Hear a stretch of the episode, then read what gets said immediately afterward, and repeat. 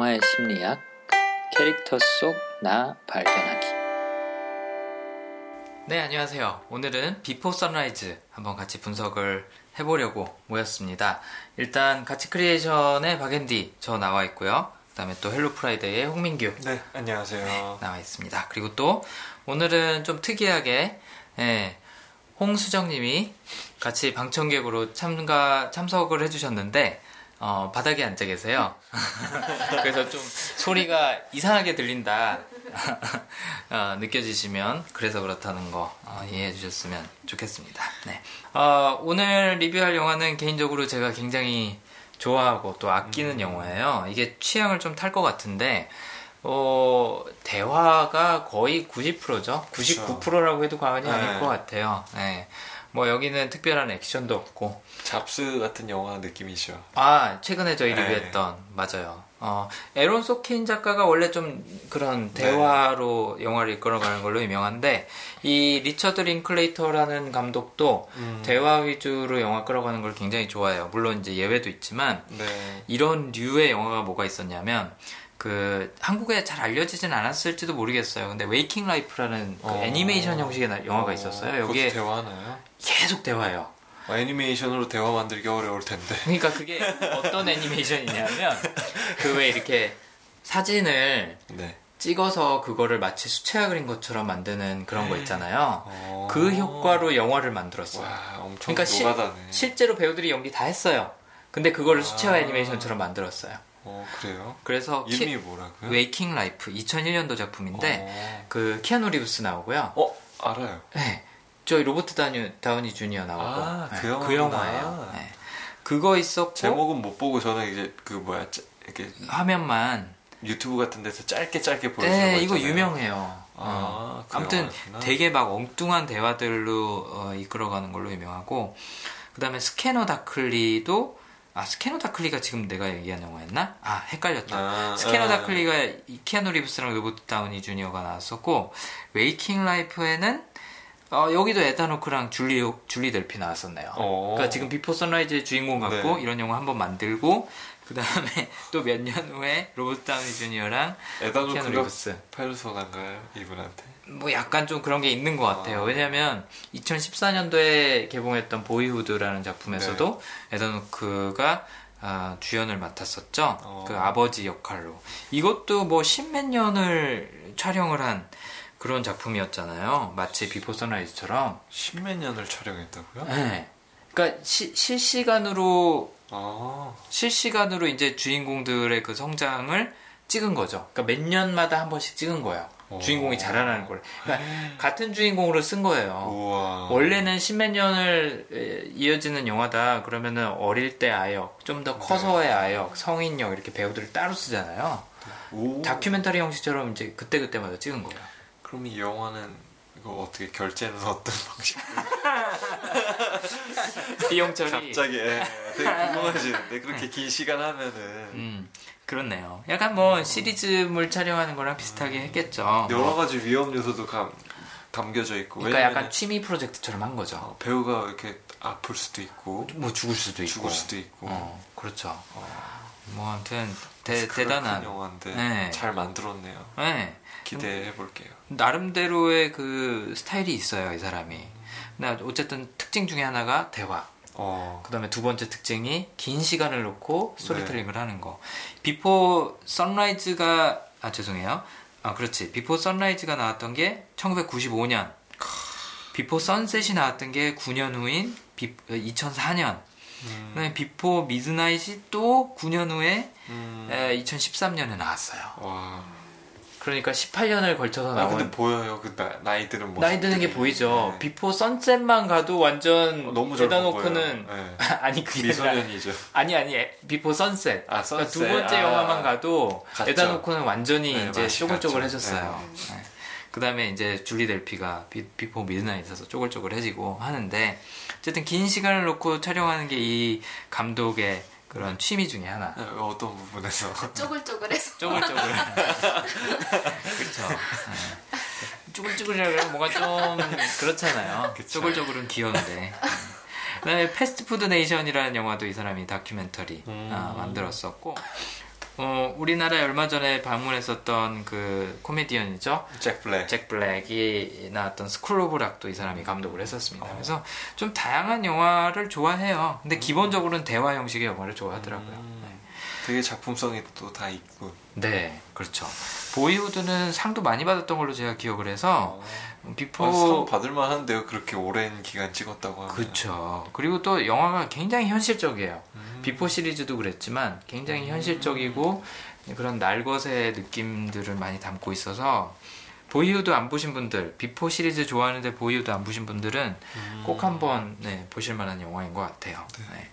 그래서 이 리처드 링크레이터라는 감독도 감독이지만 에단 호크가 나이 들어가는 과정, 또 줄리 음. 델- 델피가 나이 들어가는 과정을 지켜볼 수 있는 영화인데 제일 마지막에 나왔던 비포 미드나잇이 이 두 사람이 40대일 때였던 네. 영화거든요. 이 영화를 보면 20대일 때 줄리 델피와 에단 호크를 볼 수가 음. 있습니다. 굉장히 풋풋하죠. 음, 그래서 뭐 제가 아직 40대가 된 건 아니지만 지난 그 20대 젊을 때 추억을 되살려 볼 수 있는 영화인 네. 게 아닌가 우리 세대한테는 음. 마치 우리들의 젊은 시절 지금도 젊긴 젊지만 그렇죠. 옛날 그 사진들 보면 되게 풋풋하잖아요. 네. 촌스럽기도 하고 뭔가 억지로 멋부린 것 같기도 하고 하지만 그 안에 녹아 있는 추억들을 이렇게 좀 음미해 볼 수 있는 음. 그런 영화인 것 같아요. 이 당시에 봤을 때는 그냥 사랑 얘기였죠. 네. 근데 이제 이걸 보니까 추억 얘기가 된 것 같아요. 음. 좀 다르게 다가오더라고요. 어, 러브레터나 뭐 이런 거 볼 네. 때처럼. 네. 그래서 네, 비포 선라이즈 저희가 어, 세 영화를 한꺼번에 그러니까 시리즈 전체를 놓고 보는 게 아니라 이. 첫 번째 네, 하나씩 하나씩 이게 실제 감독의 사례라고 하더라고요. 네 그렇죠 네. 감독도 그 이야기를 바탕으로 네, 이제 네. 이 영화를 만든 거지만 필라델피아에서. 네, 영화 내에서는 이제 에다노크가 작가인 네. 거죠 그 차이만 있는 거죠 네. 작가냐 근데 실제로는 그 여자가 죽었다고 하더라고요. 아 그래요 네. 어, 전 교통사고로 이렇게 아. 영화를 찍은 다음에 네. 이그 영화의 여주인공이 된 역할을 이제 네.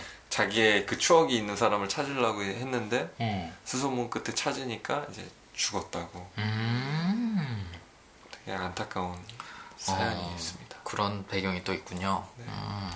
이 여기서는 그쵸. 약간 해피엔딩으로. 네, 그쵸 어. 해피엔딩이죠. 끝까지 그렇죠. 결혼까지 하니까 음, 그러니까. 결, 혼하는 거 맞죠? 네, 맞아요. 어, 유럽은 모르, 네. 몰라요. 네, 애. 애가 있다고 해서 결혼한 건 아닐 수 있으니까. 네, 어, 바뀌니까 또 네, 맞아요. 어, 실제로 그 비포 선셋 두 번째 영화에서도 보면 책에서는 해피엔딩으로 썼다라고 또 음. 얘기를 하죠. 그것도 실제 음. 음, 반영이네요 사건을. 좋습니다. 어, 제시랑 네. 셀린 이 두 주인공이 있죠. 셀린은 줄리 델피가 연기한 음, 여자 주인공이고 제시는 남자 주인공 에다노크가 연기를 했죠. 네. 어, 누구의 영화냐? 두 사람이 비중은 비슷하다고 보는데 네. 저는 개인적으로 비포 선라이즈 자체는 음, 셀린의 영화가 아니었나 약간 좀 아. 그쪽에 포커스가 더 맞춰져 있지 않았나라는 생각이 개인적으로 어떻게 들더라고요. 보면 감독이 그 여자를 생각하면서 뭐 그렇죠. 판타지를 만들었을 수도 있는 거죠. 그렇죠. 제시는 약간 스토리텔러보다는 약간 일을 진행시켜주는 그런 음. 약간 매개체 같은 역할을 주로 하는 것 같다는 생각이 저는 개인적으로 들더라고요. 분석을 해보면서. 그래서 셀린을 먼저 분석을 하고 그 다음에 제시를 분석을 해볼까 합니다. 네. 일단 셀린하고 제시의 성향 예측한 거를 한번 먼저 말씀을 드리고 깊게 파보죠. 셀린 같은 경우에는 심사숙고, 네. 그 다음에 연결성 이 두 가지 성향을 예측을 해봤고요. 그 다음에 제시는 최상화라는 성향을 예측을 해봤습니다. 뭐 이 세 가지 성향은 저희가 전에도 많이 언급을 했었고 세 가지 성향 모두 미니 코너를 음. 저희가 통해서 설명을 드렸었기 때문에 익숙하실 것 같아요. 음, 셀린의 심사숙고는 음, 위험을 피해가는 게 네. 네, 최우선이라고 항상 말씀을 드리죠.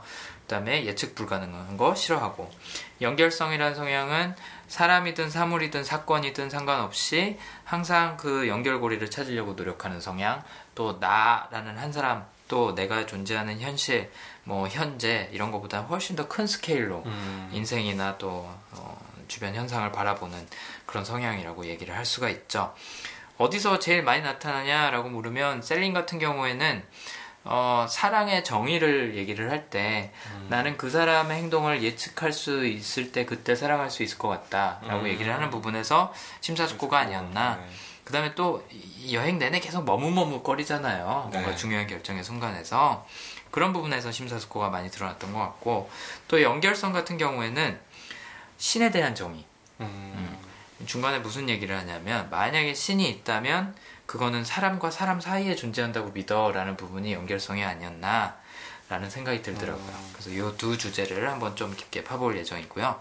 제시의 최상화 같은 경우에는 어, 두 가지 특징을 얘기를 할 수가 있을 것 같은데 하나는 좀 항상 뭐가 불만이 많아 보여요. 툴툴대요. 음. 의심도 많고 음, 그게 어, 자기의 기준이 이렇게 좀 확실하게 있기 때문에 웬만해선 칭찬 잘 안 해요. 음. 와 잘했다 너무 좋다 이런 얘기 잘 안 하죠. 네. 아 이거는 이런 게 부족하고 저건 저런 게 부족하고 음. 뭐 이런 건 이런 게 불만이야. 표를 잘 치죠. 표를 잘 치죠. 그렇죠. 네. 아, 이런 얘기들을 하면서 제가 뜨끔뜨끔합니다. 네. 어, 그런 자기만의 기준이 확실하다는 거. 그래서 칭찬에 굉장히 네. 인색하고 이- 인정에 굉장히 인색하다는 거가 최상화의 특징이라고 하나를 할 수 얘기를 할 수가 있을 것 같고 또 하나는 그게 충족이 됐을 때는 이 사람들이 굉장히 기뻐해요. 음. 어, 어, 제시가 셀린에 에, 확 끌리는 이유 중에 하나도 어떻게 보면 자신의 이상형을 완벽하게 예, 충족하지 않을까. 너무너무 대화가 잘 통하잖아요. 그렇죠. 음, 솔직히 그렇게 대화 잘 통하기 힘들죠. 힘들죠. 네, 그것도 초면에 어, 기차에서 우연히 만났는데 그러기 굉장히 힘들 텐데 대화가 너무 잘 통하니까 계속 붙어 있, 있으려고 하고 또 반대로 그게 충족이 안 됐을 때 그 여자친구랑 만났는데 어 얘가 뭔가 나를 달가워하지 않는 것 같아라고 느꼈을 때는 바로 음. 가잖아요. 음. 이런 것들이 항상 최선의 선택을 하기 위해서 이렇게 안테나를 세우고 있는 거죠. 음. 그래서 최선의 선택이 아닐 때는 바로 내려놓고. 어. 최선의 선택이다 그럴 때는 막 끈질기게 어. 붙잡고 늘어지는 게 그게 최상화될 특징이거든요. 또 이제 어, 산책을 하다가 이제 다 일정이 끝나고 아침 햇살을 받으면서 산책을 하다가 줄리 델피를 이렇게 손가락으로 사진을 찍어두죠. 손가락이 네. 아니지 눈으로 사진을 찍어두죠. 네. 그런 것도 이제 음. 어, 최상의 순간을 보존하고 싶어하는 그런 최상화가 드러난 순간이 아니었나 이제 이런 부분들이 좀 와닿더라고요. 음. 네. 죄송하네요. 네. 그래서 네, 요세 가지 성향을 놓고 한번 캐릭터들을 보기로 하겠습니다. 일단 일단 아까 말씀드렸던 어, 제가 생각하기에 개인적으로 생각하는 주인공인 셀린을 놓고 한번 보죠. 심사숙고랑 연결성이 있다고 어, 저희가 생각을 했는데 일단 심사숙고부터 한번 볼까요?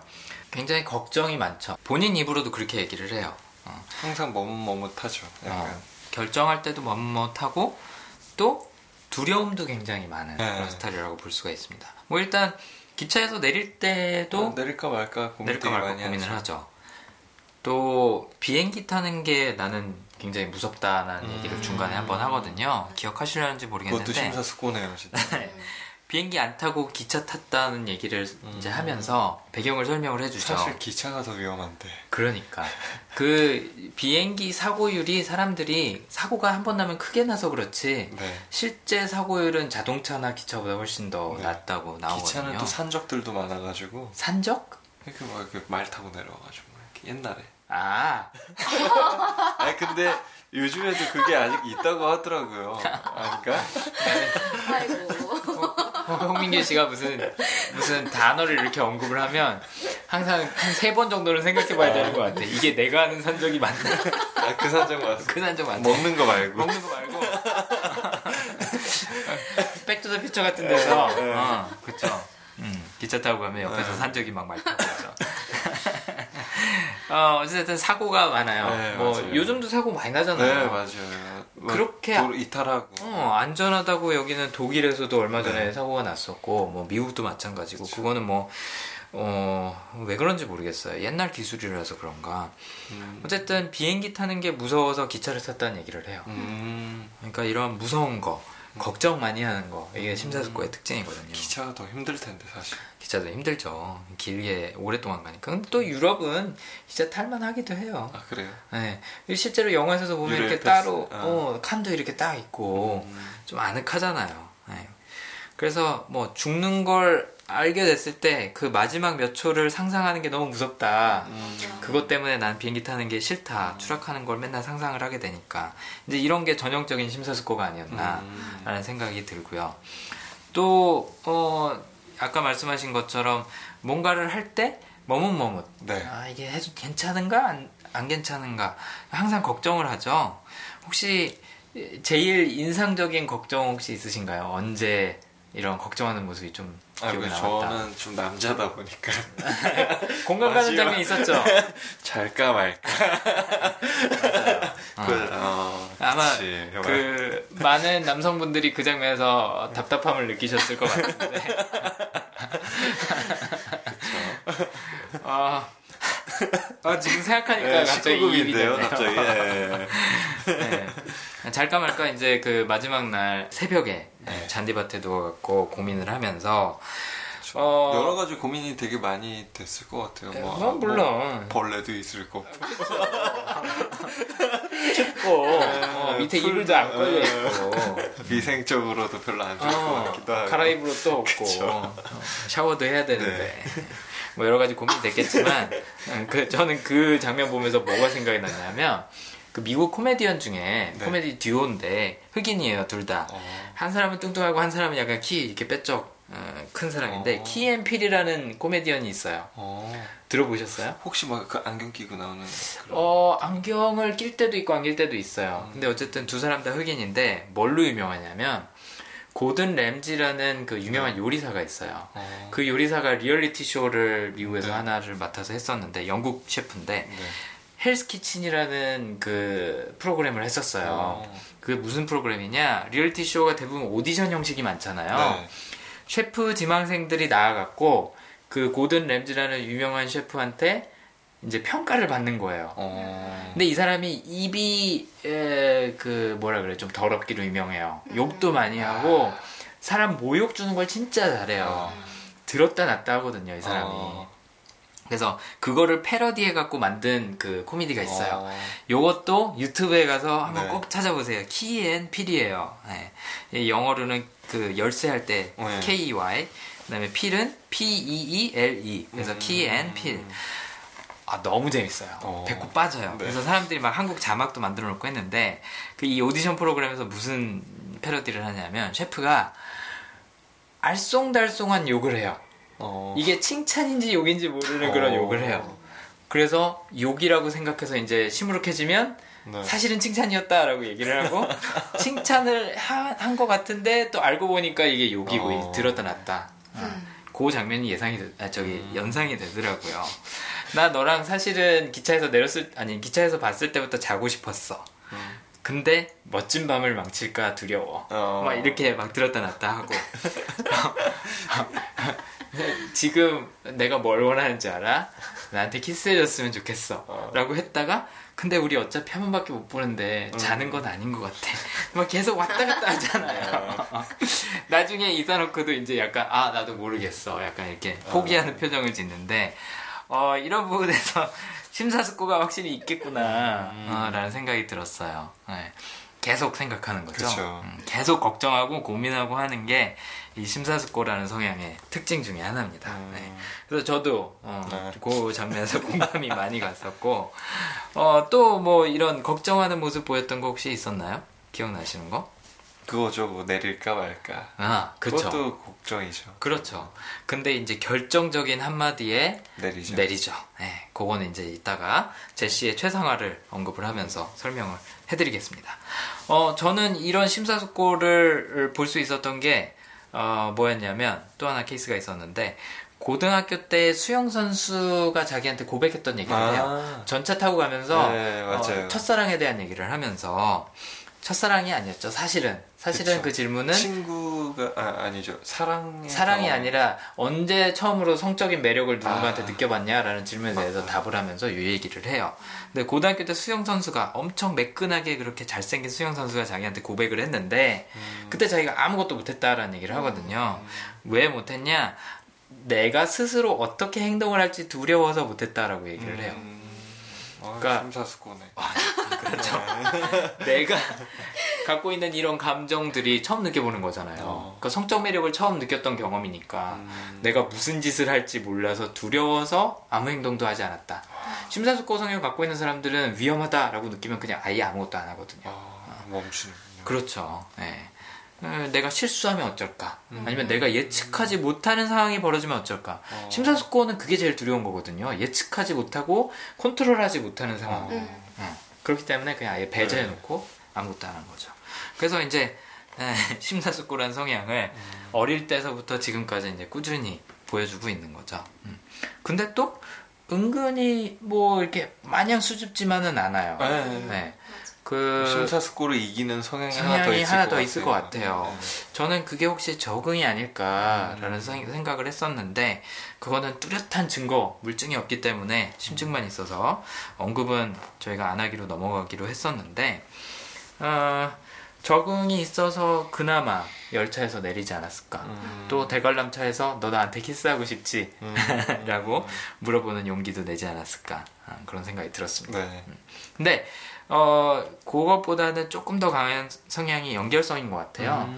그래서도 어쩌면 이런 행동들을 할 수 있지 않았을까라는 생각도 드는 게 연결성 갖고 있는 사람들은 어 뭐 이렇게 출발하고 어디에 목적지에 다다르고 이런 개념이 별로 없어요. 음. 그냥 음. 어떻게든 간다라는 개념이기 때문에 뭔가 해볼래 라고 했을 때 흐르는 음. 대로. 음, 약간 이게 지금 당장 내 눈앞에 뭐가 연결고리가 보이진 않더라도 어떻게든 연결돼 있겠지. 이것도 나름 의미가 있겠지라고 생각하는 경향이 있어요. 그래서 뭐든 약간 좀 해보고 싶어하는 음. 그런 욕심이 있거든요.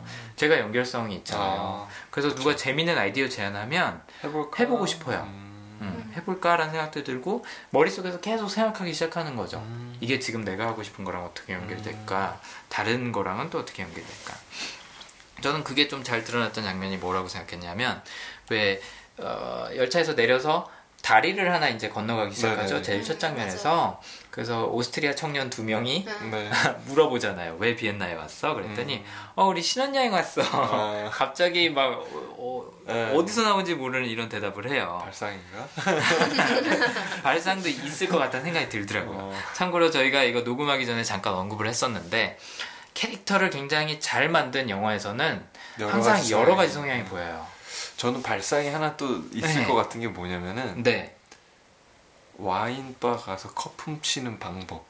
음, 되게 발상적이었어. 그쵸. 그 다음에 와인을 거기서 공짜로 얻어보자라고 얘기를 한 것도 줄리 어. 델피였을 가능성이 높아요. 그쵸. 영화에서 보여주진 않았지만. 음. 음. 그 얘기할 때마다 하나씩 넣잖아요. 맞아요. 어. 재밌었죠 그 네. 장면이. 이- 그 장면이 딱그뭐 뭐야 뭐라 그래 약간 어, 멋모르는 음. 철들지 않은 그런 풋풋한 20대의 모습을 잘 보여주는 장면 그때니까 할 수. 있는 거죠. 어 지금 솔직히 그런 거 하라 그러면 아 이거 하다 잡혀가면 어떡하지? 아. 얼마를 배상해줘야 되지? 그때 당시에는 20대에는 한번 뭐 어. 실수도 한번 그러는 거죠. 그렇죠. 근데 이제는 내가 막 뭐 shop을 관리하는 매니저가 돼 있기도 하고 내가 책임자니까. 어씨 그런 놈들 있으면은 막 혼내주고 싶고 그렇잖아요. 공감 능력, 능력이 더 이제 음. 향상된 거죠. 그렇죠. 그래서 아무튼 지금 말씀하신 것처럼 그런 부분도 발상이고 또 뭔가 기존의 것에서 탈피하고 싶어하는 부분도 분명히 있는 것 같아요. 근데 그거는 어쨌든 비포 선라이즈에서는 살짝 네, 작, 작은 어, 부분이 작은 부분인데 보이죠. 네. 네, 조금 조금씩 그런 것들이 보이죠. 근데 어쨌든 어, 기발한 생각들 잘하고요.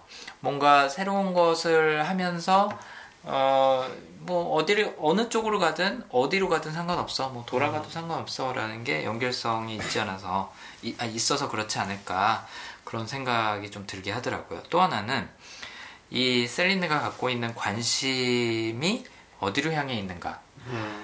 비포 선라- 선라이즈에서 뭘 암시를 하냐면 어떤 직업을 나중에 갖게 될 것인가를 여기서 암시를 해줘요. 비포 선셋하고 비포 미드나잇에 가서는 이 사람이 환경운동가라는 설정으로 나오잖아요. 네. 이 비포 선라이즈에서 뭐라고 얘기를 하냐면 환경 어 운동가면 진짜 연결성이네요. 그쵸. 네. 아. 그러니까 인류를 생각하고 어쩔 지구를 수- 생각하고 네, 어쩔 수가 게 없는 직업이네. 응, 연결성 아니면 사실 네, 좀 힘든 없는, 네. 응, 직업이죠. 응. 뭐라고 대사에 얘기, 얘기하냐면 멀지 않은 곳에서 이웃이 고통을 받는데 아, 외면하는 게 난 너무 싫다. 그러니까 서로 싫은 거에 대해서 얘기하는 장면이 나오거든요. 기억하실런지 모르겠는데 거기서 언급하는 게 이거예요. 그 다음에 또 하나는 미디어가 사람들을 세뇌시키는 거 어. 싫다라고 어. 얘기를 해요. 그러니까 이게 왜 연결성이랑 상관이 있냐? 아까 얘기한 것처럼 연결성 갖고 있는 사람들은 자기 혼자만 생각하지 않아요. 음. 항상 주변을 생각하고 사회를 생각하고 집단을 생각하고 전체를 생각하는데 이웃도 나의 일부라고 생각을 하는 거죠. 음. 네, 그걸 떼놓고 생각할 수가 없는 거예요. 뭐 물도 나의 일부고 공기도 나의 일부고 동물, 식물, 뭐 미생물 다 할 거 없이 나의 일부라고 생각을 하기 때문에 환경 운동에도 관심을 갖게 되는 거고 네. 기후 변화에도 네. 내가 관심을 갖게 되는 거고 한 거죠. 네. 그래서 이런 부분 나만 신경 쓰지 않고 모두를 신경 쓴다는 부분에서 연결성이 굉장히 강하게 아, 발휘되지 않았나 또 그걸 방해하는 미디어를 어, 어, 못마땅하게 생각하는 것도 네. 이제 연결성이라고 보는 거죠. 그 다음에 그 특징을 굉장히 잘 캐치해내는 걸 보고 이제 녹음 전에 음. 홍수정 씨가 이건 개별화도 있지 않느냐 비포 선셋에서 이제 그런 대사도 언급을 하고 하는데 네. 그런 걸 언급을 해주셨었거든요. 저는 개별화도 있을 것 같고 음. 또요 연결성 때문에 사람들을 좀 잘 관찰하지 않을까 그런 생각도 들었어요. 그러니까 연결성이라는 건 기본적으로 어떤 reference를 두고 그러니까 네. 기준점이 있는 걸 두고 그거와의 연결고리를 만드는 거거든요. 어. 그래서 조금 그 디테일들을 기억을 잘하는 경향이 있어요. 네. 연결성이. 그러니까 저 같은 경우에 개별화도 있고 연결성도 있는데 어쩌면 그 두 개가 같이 따라다닐지도 모르겠어요. 연결성도 있고 개별화도 있는데 저희가 뭘 잘하냐면 비행기를 타잖아요. 네. 그러면 그 안에서 사람들이 어디서 앉아 있었고 무슨 행동을 했었고 뭐 어떤 옷을 입- 입고 있었고 이런 것들을 기억을 해요. 그래서 여행지에 도착을 해서 예를 들어서 뭐 관광지를 돌아다닌다. 음. 그러면 어 비행기에서 어디 앉아 있었던 사람, 무슨 행동을 했던 사람이 지나가네라고 인식을 하거든요. 어. 연결고리가 이제 머릿속에 다 형성이 돼 있는 거죠. 탐정. 그런 게 좀 있어요. 근데 어, 여기서 셀린도 보면은 그런 것들을 항상 생각하면서 다닌다라는 느낌이 들더라고요. 어. 이 제시의 감정 상태 아니면 논리 거. 뭐 이런 것들을 다 파악을 하고 있어요. 그러니까 생각 없이 다니는 사람이 아니에요, 이 사람은. 어. 맞아. 음. 그래서 뭐 대관람차 이렇게 돌아가는 데서 뭐 너 나한테 지금 키스하고 싶지? 라고 물어볼 때도 그렇고 어. 뭐 이제 나 너 파악했어. 그쵸 그쵸 어 감정 상태 넌내손 안에 파악했어. 있어. 그런 느낌. 맞아 그런 느낌이죠 어. 그런 것들을 계속 연결시켜 나가고 있는 거예요 음. 상대방을 관찰을 해가면서 어. 그다음에 이거는 비포 선셋에 나오는 얘기긴 한데 어, 실제로 이제 약속한 것처럼 나중에 만났냐 아니 저기 기차역으로 나왔냐 안, 안 왔냐 음. 그 오스트리아 비엔나로 물어보는데 제시가 아 실제로 나갔는데 안 나갔다고 대답을 하죠. 네. 그 장면에서 캐치를 하거든요. 음. 거짓말했다는 거를. 그래서 뭐 그런 거 연결시키는 거. 음. 아무튼 약간 좀 추리력이 있어요. 어. 네. 그런 게 연결성이 아니었을까. 아, 그다음에 또 사회 문제에 관심 갖는 거, 네. 또 인류를 생각하고 전체를 생각하고 하는 거가 좀 네, 그런 부분이었다라는 생각이 들더라고요. 네. 그래서 요 연결성이 있어 아니 연결성이 있고 또 심사숙고가 바탕에 깔려 있기 때문에 항상 이 위험 요소들을 피해가고 제거할 수 있는 그런 방법들을 계속 찾고 음. 계속 머릿속에서 생각을 굴리고 있고 네. 어, 하는 부분이 있지 않을까 네, 그런 생각이 듭니다.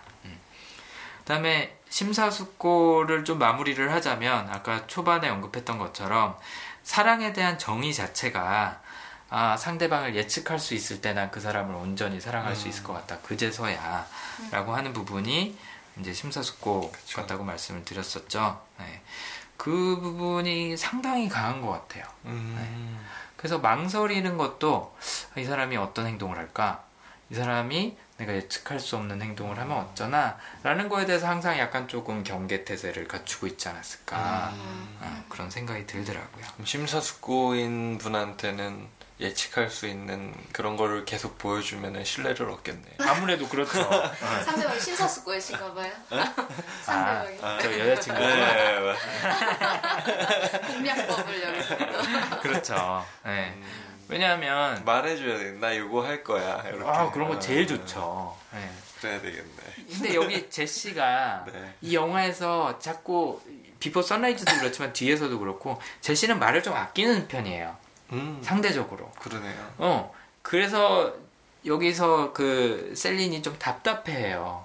제시에 거의 대해서 셀린이 음. 말 많이 하고 말 많이 하고 얘는 단답형으로 그렇죠. 뭐 물어보는 것도 거의 다 셀린이 질문하거든요. 음. 제시는 약간 좀 그런 재미 위주의 이 사람의 생각을 파악하기 위한 그런 질문들을 조금씩 조금씩 하는데 셀린네는 항상 딱 떨어지는 답을 요구를 해요. 음. 이런 거지? 아니면 너 이런 거야? 이런 거야? 음. 이런 식으로 요구를 하는데 이게 이렇게 확인을 해나가는 과정이라고 음. 볼 수가 있을 것 같아요. 어. 그래서 어, 이런 위험을 피해가고 또 예측 가능한 환경을 음. 만들어가고 하는 게 어, 본능적으로 하는 거라서 아까 이제 말씀하신 네. 것처럼 내가 어떤 사람이다 음. 라고 일관되게 행동으로 보여주고 음. 또 미리 말을 해주고 그러면 굉장히 안심할 수 있는 스타일이죠. 음. 나 이럴 때 좋아라고 말을 해주면 음. 네. 힌트를 주는 것 같아서 음. 나중에 그때를 기억해놨다가 그렇게 딱 해줬을 때 좋아하는 모습을 보면 너무 행복하게 아. 심사숙고 있잖아. 아, 그렇죠. 나 요게 좋다고 이제 얘기를 딱딱딱딱. 어, 무의식 어. 중에 툭툭툭 던져주고 어느 순간에 탁 그걸 캐치해서 음. 만족시켰을 때 역시 그렇죠. 그렇죠. 역시 이렇게 나오는 거예요. 그렇구나. 그래서. 되게 중요한 팁이에요.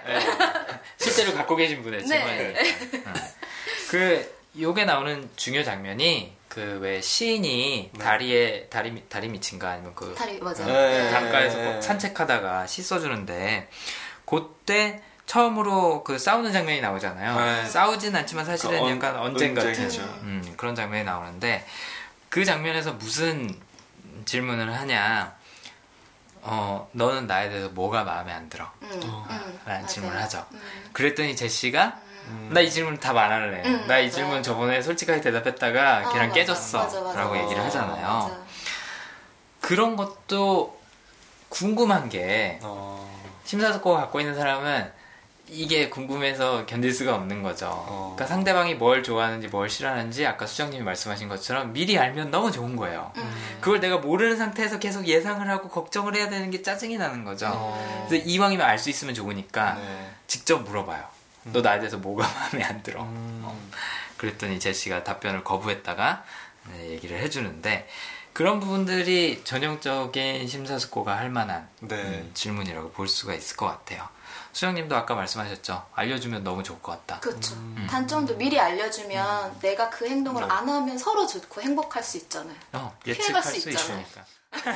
마지못해 하는 답변인 것 같아요. 어, 굳이 싸우고 나서 알 필요 있을까? 음, 음, 그렇죠. 네.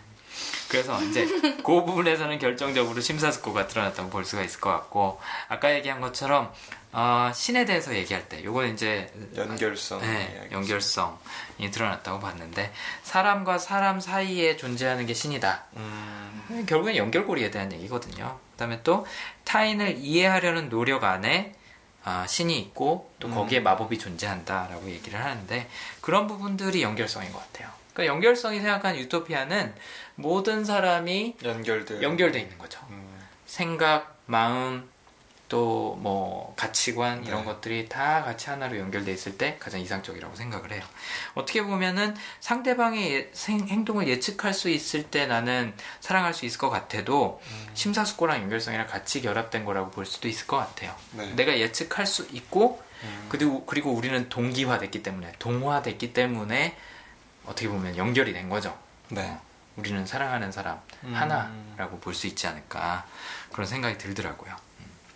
음. 그래서 셀리는 에, 심사숙고 그 다음에 연결성 이 두 가지 성, 성향이라고 예측을 할 수 있고 이런 부분이 아까 아까가 아니라 요 전 에피소드에서 저희가 그 배트맨 대 슈퍼맨에서 네. 얘기할 때 왜 약간 어머니 같은 이미지라고 얘기를 했잖아요. 그쵸. 심사숙고 갖고 네. 있는 사람들이 실제로 어, 셀린느가 여기서 그런 얘기를 하죠. 나는 내가 죽음을 앞둔 할머니인 것 같다는 상상을 할 때가 많다. 그게 약간 그런 이미지예요. 음. 걱정 많은 그런 어머니 혹은 할머니 얘 어떡하냐. 아, 그런 느낌인 거죠. 나 가는데 이제 어떡하냐. 이런 느낌. 나 없이 잘 살 수 있을까? 어.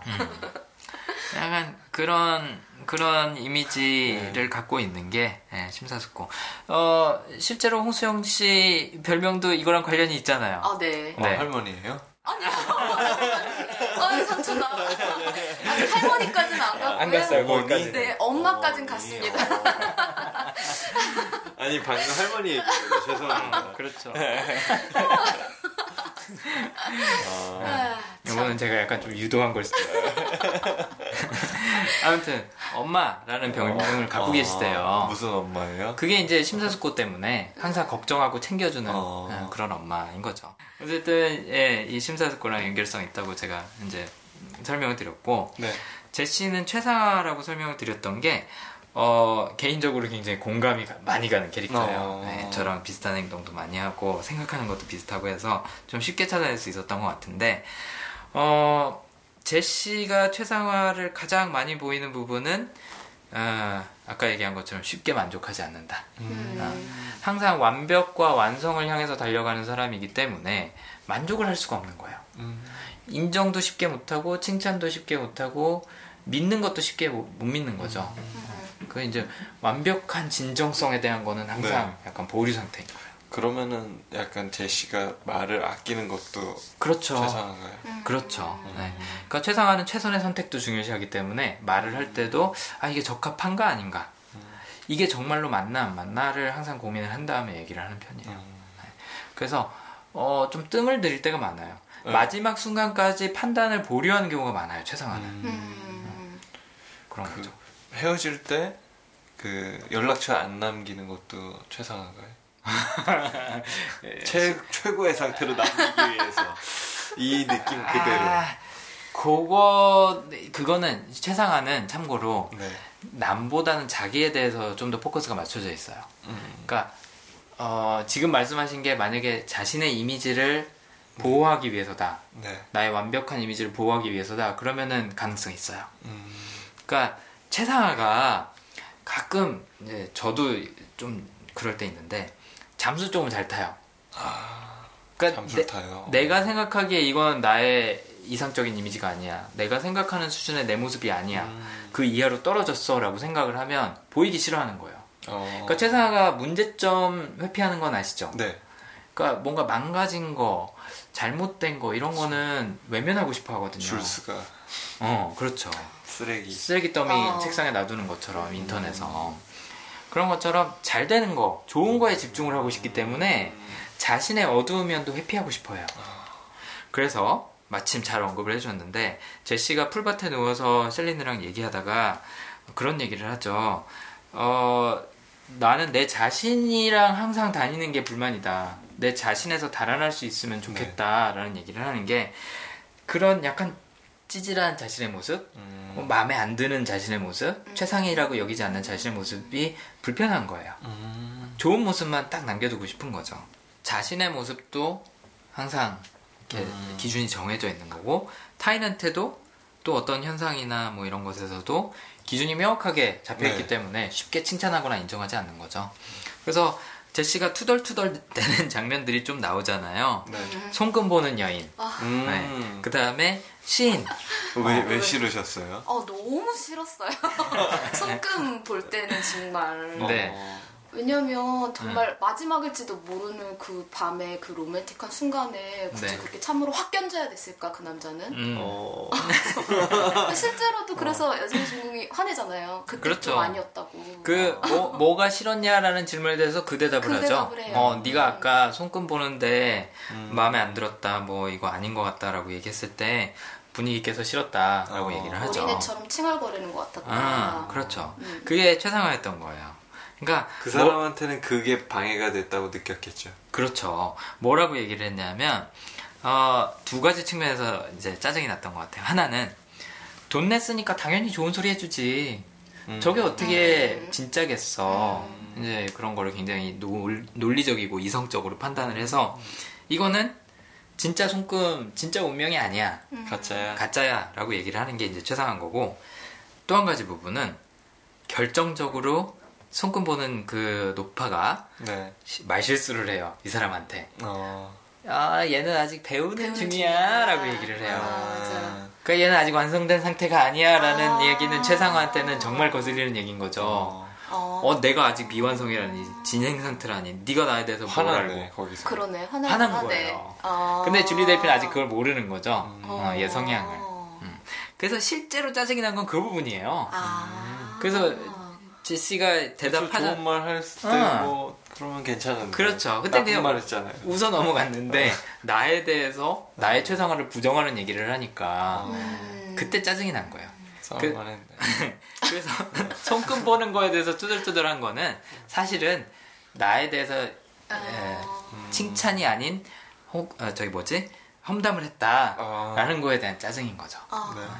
그래서 대부분의 경우에 보잖아요. 우리가 이제 성향을 공부하면서 얘기를 해볼 게 뭐냐면 내가 짜증나는 게 있잖아요. 네. 그러면은 그 현상 자체에 짜증이 난 거보다는 나의 어떤 부분을 건드렸기 때문에 짜증이 나는 경우가 대부분이에요. 음. 거의 그게 대부분이죠. 그렇죠. 그래서 홍수정 씨도 한번 고민을 해볼 게 뭐냐. 네. 왜이 남자가 여기서 초치는 게 짜증이 났을까? 어. 나의 어떤 성향이 이런 걸 거슬려 할까? 음. 요걸 이제 파보는 게 또 재밌는 질문인 거죠. 음. 어떤 거 같아요? 어떤 게 더 어떤 부분을 터치한 것 같으세요? 음. 지금 아실까? 그러게. 좀 고민을 해보셔야지 알 것 같아요. 아, 그래요?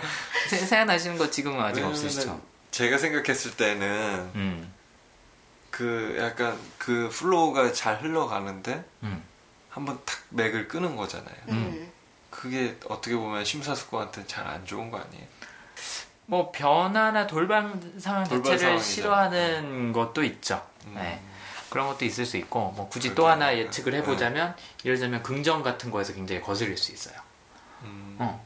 그냥 좋게 생각하면 되는데 음. 왜 여기서 부정적인 걸 찾아? 음. 라고 생각을 할 수도 있어요. 예를 들자면 음. 뭐 여러 가지 이유가 있을 수 네. 있겠죠. 저는 뭐 화합도 있어서 그 음. 순간에 아. 이렇게 좋게 좋게 음. 같이 아. 가면 되는데 꼭 거기서 불협화음 하나를 꼭 넣어야 되겠어? 이렇게 아. 생각했을 수도 있고. 음. 음. 어, 그게 제일 가능성이 높아 보이네요, 홍수정 씨한테. 아, 네. 불협화음. 응, 부럽다. 괜히 갈등을 만들고 그래. 네. 라는 거죠. 어. 네. 그러니까 이제 그 부분에서도 최사가 드러난 거고, 또 시를 써줬을 때도 뭐라고 초를 치냐면, 참. 재밌어요. 왜냐면, 초를 많이 치는군요. 방금, 방금, 셀리, 방금 셀리느가 얘기를 했어. 나 이런 거 싫다고. 근데 또 했어요. 맞아. 네, 이- 이게 이제 사람입니다. 그래서 싸우는 거죠. 응. 뭐라고 얘기를 하냐면 저 시도 미리 써놓은 걸 거야. 아. 밀크쉐이크라는 단어 우리가 알려준 거 그냥 거기다 집어넣은 걸 뿐이야. 음. 라고 얘기를 하죠. 그러니까, 세상을 부정적으로 그러니까 쉽게 뭔가 좋다라고 인정을 하지 않는 거예요. 음. 정말 좋은 건 좋다라고 인정을 해요. 음. 그게 아까 얘기한 것처럼 셀린느가 아침 햇살 받고 이렇게 있는 모습을 사진으로 담아두고 싶다. 음. 그거는 어 이건 진짜 좋은 거야라는 거에 대해서 확실하게 인정을 해요. 하지만 웬만한 거 갖고는 칭찬하거나 인정하지 않는 거죠. 이 시도 정말 좋았다 인정했을 거예요. 음. 손금도 자신에 자기한테 대해서 좋은. 얘기 해주고 또 자기가 생각하는 이상적인 모습을 얘기를 해줬거나 아니면 정말로 자기에 대해서 모를 만한 거를 맞췄거나 음. 그러면 인정했을 거예요. 음. 근데 웬만한 거 갖고는 인정 안 하는 거죠. 좋게 안 봐요. 최상화를 만족시키기가 되게 힘들겠어요. 지금 얘기를 듣다 아 보면. 그게 예스이기도 하고 노이기도 해요. 왜냐하면 최상화는 자기만의 기준이 있다 그랬잖아요. 네. 스티브 잡스 끝 아니면 괜찮을 것 맞아요. 스티브 잡스는 이제 급 중에서 제일 높은 급에 있는 거고 최상화는 자기만의 기준이 있기 때문에 그 기준을 만족시켜주면은 돼요. 미리 알려주면 참 좋을 텐데. 그렇죠. 그 기준을요. 아, 그렇죠. 아. 그럼 심사숙고가 분명 준비를 할 텐데. 그러니까 이러면 되는 거예요. 심사숙고가 물어보면 음. 최상화가 답변해주면 되는 거죠. 음. 여기서 이 두 커플이 하는 것처럼 아하. 둘이 아. 이렇게 얘기하고 있잖아요. 잘하고 있잖아요. 대화를 엄청 많이 나누고. 그렇죠. 그렇죠. 음. 그래서 그래서 그 가능하네. 그렇죠. 최상화가 갖고 있는 기준이 뭔지를 아는 게 굉장히 유용해요. 음. 왜냐면 그 기준을 만족시켜주면 다른 건 상관없을 때도 있어요. 음. 그 얘기 저랑 이제 홍민규 씨랑 지난번에 한번 얘기했었죠. 네네.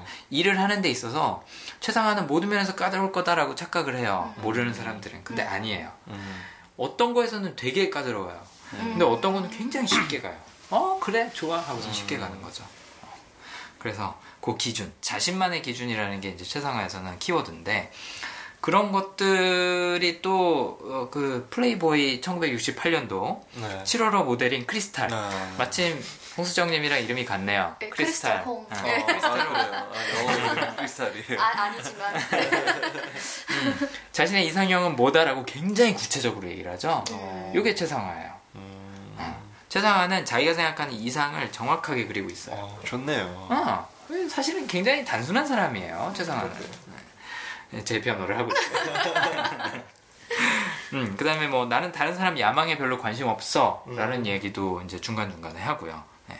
그런 것들이 이제 최상화라고 생각을 하고, 또 뭐 윤회설이 말이 안 된다는 얘기도 중간에 한번 하죠. 어뭐 옛날에 뭐 사람들이 지금 50년 안에 인구수가 5천 배가 들었는데 그러면은 영혼이 5천 개로 쪼개진 거냐? 이건 말이 안 된다. 뭐 이런 얘기를 하는 것도 이제 웬만큼 논리적으로 충족되지 않으면은 아, 이거는 거짓 아, 맞는 말이긴 하네. 맞는 말이긴 하죠. 어. 근데 아마 이- 이게 참 신기한 게 셀린느가 연결성 갖고 있어서 네. 생각이 좀 열려 있잖아요. 네. 그러니까 모든 가능성을 항상 열어두고 이제 생각을 하거든요. 음. 모든 연결고리가 있다라고 생각을 하기 때문에 그나마 바- 바- 맞춰주고 받아줄 수 있는 성향이 아닌가 싶어요. 음. 연결성이 없었으면 종교인을 만났으면 장난 아니에요. 아 장난 있죠. 음. 제시가 이런 얘기하는 것들이 어. 굉장히 그냥 마냥 부정적으로만 보일 수도 있어요. 근데 연결성이 있기 때문에 이런 대화가 오고 가고 하는 게 끝이 안 나도 계속 이제 지루하지 않고 이어지는 거죠. 연결성 있는 사람은 참고로 대화하는 거 되게 좋아해요. 어. 음. 항상 뭔가를 추가를 하면 그걸로 새로운 생각이 탄생을 하거든요. 어. 새로운 사람 만나는 것도 저 같은 경우에도 굉장히 사교적인 사람은 아니에요. 하지만 새로운 사람 만나는 거는 연결성 때문에 좋아해요. 음. 아 이런 사람도 있구나 저런 사람도 있구나 신기해하는 거죠. 근데 이 영화에서도 보면 셀린느는 호기심이 굉장히 많잖아요. 네. 그 호기심 때문에 제시랑 이런 대화도 이어가는 거죠. 음. 부정적일 수도 있는 대화를. 그러면은 셀리느가 음. 다른 남자였어도 잘 맞았겠네요. 어떻게 보면. 아 제시가 아닌 다른 네. 남자라도 그렇죠. 어. 저는 개인적으로 둘 중에 누가 더 필요하냐라고 봤을 땐 제시가 셀린느를 더 필요로 하는 것 같아요. 음. 음. 그 그러게요. 아, 셀리느는 누구나 다 이렇게 할 수 있는데. 웬만하면. 물론 이제 영화 내에서 비포 선셋으로 넘어가면 그런 얘기를 하죠. 아 프랑스 남자들 마음에 안 들어 음. 뭐라고 얘기를 하는데 마음에 안 드는 부분이 뭐라고 얘기를 하냐면 어 예, 번역이 어떻게 됐었는지 기억이 안 나네요. 한국말로는. 근데 어쨌든 영어로는 별로 그렇게 들이대지 않아서 어. 어, 성욕이 별로 많지 않아. 어. 어, 덜 급하고 덜 음. 절박한 것 같아라고 얘기를 어. 하거든요. 뭐 그런 부분에서 얘기를 하는데 뭐 그런 거는 충족이 필요할지는 모르겠지만 적어도 이제 이런 대화나 아니면 성향면에 있어서는 굉장히 열려 있는 스타일이라는 네. 생각이 들더라고요. 물론 이제 취향의 호불호는 있겠지만. 그럼요. 네. 아무튼 제시는 좀 너무 딱 맞는 사람을 만난 것 같아요. 음. 이런 뭐 제안을 해도 감독의 이상형. 그렇죠. 자꾸 그 주제로 돌아오는데 진짜 그게 맞는 어. 것 같아요. 어. 무슨 제안을 해도 받아들일 준비가 돼 있고 무슨 대화로 어, 이끌어가도 거기에 대해서 계속 이어지는 거예요. 정말 근데 이런 사람이 쉽지가 않죠. 그치. 그래서 최상화는 까다로우려면 굉장히 까다로울 수 있는 성향일 수- 성향인데 어, 이 영화에서는 정말 딱 맞는 사람을 만나지 않았나 아, 그런 생각이 들더라고요. 네. 뭐 이렇게 뭐 트집 잡고 부정적인 얘기하고 초치고 해도 네. 웃어주잖아요. 그쵸. 웃고 넘기죠. 어, 진짜. 어. 맞아. 어, 아 그게 뭐야 하면서도 막 계속 그거에 대해서 대화를 이어가요. 네, 이런 부분이 연결성 어, 이라는 성향하고 최상화가 잘 만난 케이스가 아닌가라는 음. 생각이 들더라고요. 네. 그래도 그런 얘기를 해요. 현재 몰입해서 사는 사람들이 난 부럽더라. 음. 어, 풀밭에 누워서 하는 대화 중에 그런 대사가 있는데 최상화가 갖고 있는 사람들이 몰입을 잘 못해요. 아 그래요. 그러니까 대부분의 경우에 몰입을 잘 못해요. 그러니까 이유가 뭐냐? 아까 얘기한 것처럼 마음에 안 드는 것들이 계속 생각이 나는 거죠. 아. 그걸 충족시켜 나가고 완성해 나가는데 몰입을 하는 사람인데 음. 어, 평소에 완전히 행복하다, 완전히 몰입해 있다, 이건 완벽하다라고 느낄 수 있는 경험이 많지가 않은 거예요. 그러니까 몰입을 못한다는 게 어, 집중력이 떨어지냐 그 얘기는 아니고요. 어, 그러니까 완벽하게 뭔가 그렇게 예술가들이 네. 아. 에, 그런 최상화가 좀 많을 것 같아요 예술가. 어, 완벽하게 몰입하진 않잖아요. 네. 항상 뭔가 더 갈망하고 더 갈망하고 이런 네. 부분이 있잖아요. 이제 그런 거랑 비슷하다고 보면 되죠. 그러니까 마냥 행복한 사람, 음. 그냥 롤롤랄라 아무 생각 없이 행복할 수 있는 사람의 케이스는 아닌 거죠. 그런 네. 부류는 절대 아닌 거죠. 그러니까 그런 걸 부러워한다는 게 음. 이제 제시 같은 경우는 최상화 때문에 아, 나온 얘기가 아니었을까 이게 반대 성향을. 네, 그렇죠. 어. 그- 그래서 이제 제시의 최상화가 강하겠다라는 부분이 개인적으로는 보면서 많이 공감이 갔던 것 같아요. 네. 저는 할 얘기 다 했어요. 그렇군요. 아까 그 얘기도 하신다고 하셨는데 뭐요? 후회. 후회? 버스 그러니까 아. 기차에서 내릴 때 아, 아, 아. 심사숙고가 제일 딱 드러나는. 아, 아, 그렇죠. 어. 아, 이 테마는 참고로 비포 미드나잇에서 한번 다시 언급이 돼요. 어, 어. 언급이 되는데 무슨 얘기냐면 타임머신 얘기예요. 어, 망설이고 있는 셀린느를 내리자고 어, 비엔나에서 내리자고 설득을 하면서 무슨 대사를 하냐면 10년, 20년 후를 한번 상상을 해봐. 네. 지금 타임머신 타고 과거로 온 거라고 생각을 해. 후회를 남기지 않을 기회야. 음. 어, 네가 나중에 결혼해서 아 그 남자랑 그때 한번 만나볼 걸 이라는 후회가 안 남길 수 있게 요번에 내려라고 얘기를 하니까 어. 셀레니가 막 웃으면서 내리거든요. 네. 그게 최상화 갖고 있는 사람들은 후회 남기는 걸 굉장히 싫어해요. 어. 음. 실제로 제가 갖고 있는 그 삶의 모토 중에 하나도 후회 없이 후회 없이 살자. 살자예요. 어. 어.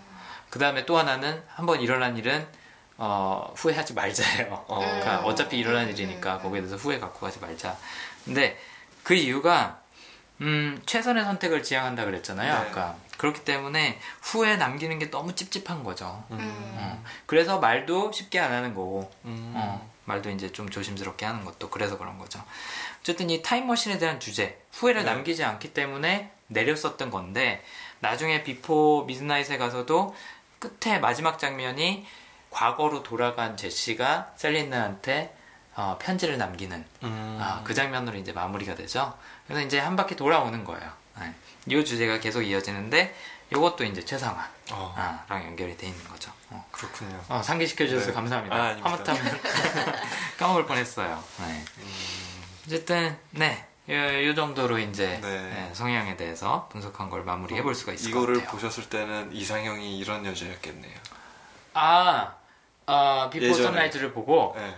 그렇죠. 젊은 시절에. 아 뭐 지금도 아, 어, 그래요? 마찬가지입니다. 네. 아직 젊으니까. 아, 아직 아, 아직 제가 개인적으로 생각하는 가장 이상적인 형태의 커플이에요. 관계 어. 커플이 저는 요 커플이에요. 어. 왜냐하면 싸우기도 싸워요. 네. 서로 정말 안 맞는 부분도 있어요. 아까 얘기한 것처럼 막. 뭐 손금 봐주는데 초치고 이러는 거 되게 싫어하잖아요. 근데도 둘이 계속 대화를 해요. 음. 저는 관계에서의 가장 중요한 키워드는 대화라고 생각을 하거든요.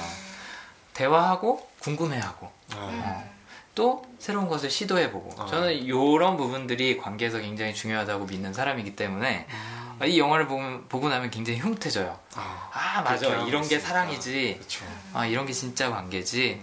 비포 미드나잇에서 계속 티격태격해요. 네. 맞아. 전형적인 그런 커플의 모습을 보여주죠. 하지만 마냥 싸우기만 하는 게 아니라 이 사람들은 대화도 하고 시도도 해요. 음. 저는 그 부분이 제일 좋더라고요 대화 안 할래 하고선 삐져갖고 이렇게 문문쾅 닫고. 닫고 나갔는데도 어. 가갖고 거기서 또 막 이렇게 막 얘기하고 그러잖아요 그런 부분이 이상적이라고 봤어요 근데 그 맞아요. 대화가 제일 중요하긴 하죠. 어. 그래서 아까 저희 처음에 언급했던 것처럼 이 영화는 호불호가 굉장히 많이 갈릴 거예요. 음, 대화하기 싫어하는 커플들도 있어요. 그렇지. 그냥- 그냥 조용히 넘어가는 게 좋은 사람도 네. 있으니까. 근데 뭘 여기서는 싸워 하고 덮어. 어. 음. 그리고 뭘 저렇게 시시콜콜한 얘기들을 맨날 하고 있어라고 할 텐데 저는 개인적으로 연결성도 있고 최상화도 있기 때문에 아무 주제나 그 주제에 상관없이 이런 대화를 이어갈 수 있다는 게 너무 좋아 보이는 거죠. 음. 그래서 그 수다 그렇죠. 수다를 같이 떨 수 있는 그렇죠. 네. 무- 주제가 무엇이든 밤새도록 얘기할 수 있는. 음. 아 이게 너무 좋은 것 같아요. 근데 이게 꼭 커플이 아니더라도 아, 저는 그쵸. 개, 친구여도. 개인적으로 네. 친구여도 이런 친구들을 굉장히 좋아하는 편이에요. 뭐 근데 뭐 이제 뭐 뭐 TV에서 나오는 이야기들, 뭐 연예인 가십 이런 거에 대한 얘기는 솔직히 저는 개인적으로는 재미는 없어요. 그런 거 말고 그냥 서로가 떠오르는 생각들을 그냥 아무렇게나 던졌을 때 음. 그걸 갖고 계속 얘기할 수 있는 사이가 저는 좋더라고요. 그래서 저는 이거를 제 인생 영화로 네, 음. 꼽고 있습니다. 네. 네. 좋네요. 그래서 아직 뒤에 두 편 안 보신 분들은 네. 아, 이- 저는 개인적으로 너무 추천해주고 싶어요. 어. 네, 추천을 모든 분들한테 할 수는 없을 것 같고 네. 그렇습니다. 어, 두 분도 나머지 두, 두 편을 보셨나요? 저는 마지막 한 편은 아직 안 봤어요. 아, 비포 네, 미드나잇은 네. 그냥 이렇게 뭐냐 이렇게 광고로만 봐가지고 아 음. 애를 낳구나. 그러셨구나. 요것만, 느끼고 음, 네, 아직 못 봤습니다. 그렇구나. 어, 수정님은 어떠세요? 저는 이번 게 연달아 다시 한번 봤어요. 네. 근데 정말 연달아서 보니까 네. 힘드시겠네. 대사가 정말 많아요. 그래서 솔직히 말하면 미드나잇은 보다가 너무 네. 힘이 들어가지고 중간에 멈춰놓고 오늘 왔어요. 어, 네. 그러셨구나. 근데 그것도 예. 약간 어떻게 보면 그 원테이크 씬이 좀 많죠. 어, 굉장히 많죠. 와, 대단한 것 같아요. 정말. 다시 처음 그렇죠. 근데 이배 영화 다시 타러. 15분 전으로. 네. 근데 이 영화가 재밌는 게 이게 영화 캐릭터인지 줄리 델피랑 이다노크인지 아. 구분이 잘 안 가요. 음. 그러니까 본인의 생각들도 여기 굉장히 많이 나오거든요. 작가 크레딧을 보면요. 이 영화는 리처드 링클레이터, 줄리 델피, 그다음에 에단 호크예요. 세 명이서 같이 써요. 어. 그러니까 실제 자기 생각, 자기 삶에서 있었던 일들을 고스란히 녹여냈고 어. 그 나이 대, 그 연령대의 고민들을 고스란히 녹여냈어요. 어. 실제로 상황에서도 에단 호크가 우마 썰먼이랑 저기 살다가 이혼했잖아요. 어. 기억하시죠? 몰랐어. 몰랐어요? 킬빌 주인공 네. 그 우마 썰먼 있잖아요. 어. 어, 너무 예쁜데 너무 어. 거의 완벽에 가까운 여잔데 어, 그 여자랑 이혼을 하죠. 이혼을 하고 아이도 두 명이나 있고 어. 뭐 그런 상황도 실제 비포 선셋 그 상황하고 많이 닮아 있어요. 아 그렇구나. 네. 근데 아무튼 이- 그게 경계가 굉장히 모호해요. 우디 알렌 영화들이 그렇거든요. 아, 자전적인 요소가 굉장히 많이 들어가 있어요. 음. 그다음에 또 우리 옛날에 리뷰했던 홍상수 영화들 아 그렇죠. 거기도 자기 얘기 많이 들어가 있잖아요. 네. 이 영화도 그래요. 아. 그래서 그 나머지 두 개도 대사가 많지만 롱테이크, 롱테이크도 많고 음. 그게 실제로 이 사람들이 생각하는 거고 실제 모습이기 때문에 자연스럽게 나오고 음. 그러네. 그나마 연기가 쉬운 것 되게 같아요. 자유롭게 나오겠네요. 그- 그러니까 일부는 연기가 아닐 거예요. 음. 실제로 자신들이 나눴던 대, 어. 대화들이 여기 굉장히 많이 들어가 있을 거라고 저는 그. 연, 그러니까 둘이 뭐 이렇게 뭐 있었던 건 아니죠. 그렇지는 않은 걸로 알고 어. 있어요. 근데 둘이 죽이 너무 잘 맞는 배우들인 거죠. 음. 잘 맞는 작가이기도 하고. 둘이 뭔가 이렇게 결혼했어도 재밌었을 재밌었을 텐데. 것 같아요. 네. 음, 친구 처럼 오래가는 사이가 아. 아니었을까? 네, 네. 그런 것 같아요. 그래야죠. 오래 걸리면 또. 그렇죠. 네. 그 디카프리오랑 케이트 윈슬렛이 그렇다면서요. 아, 네. 맞아.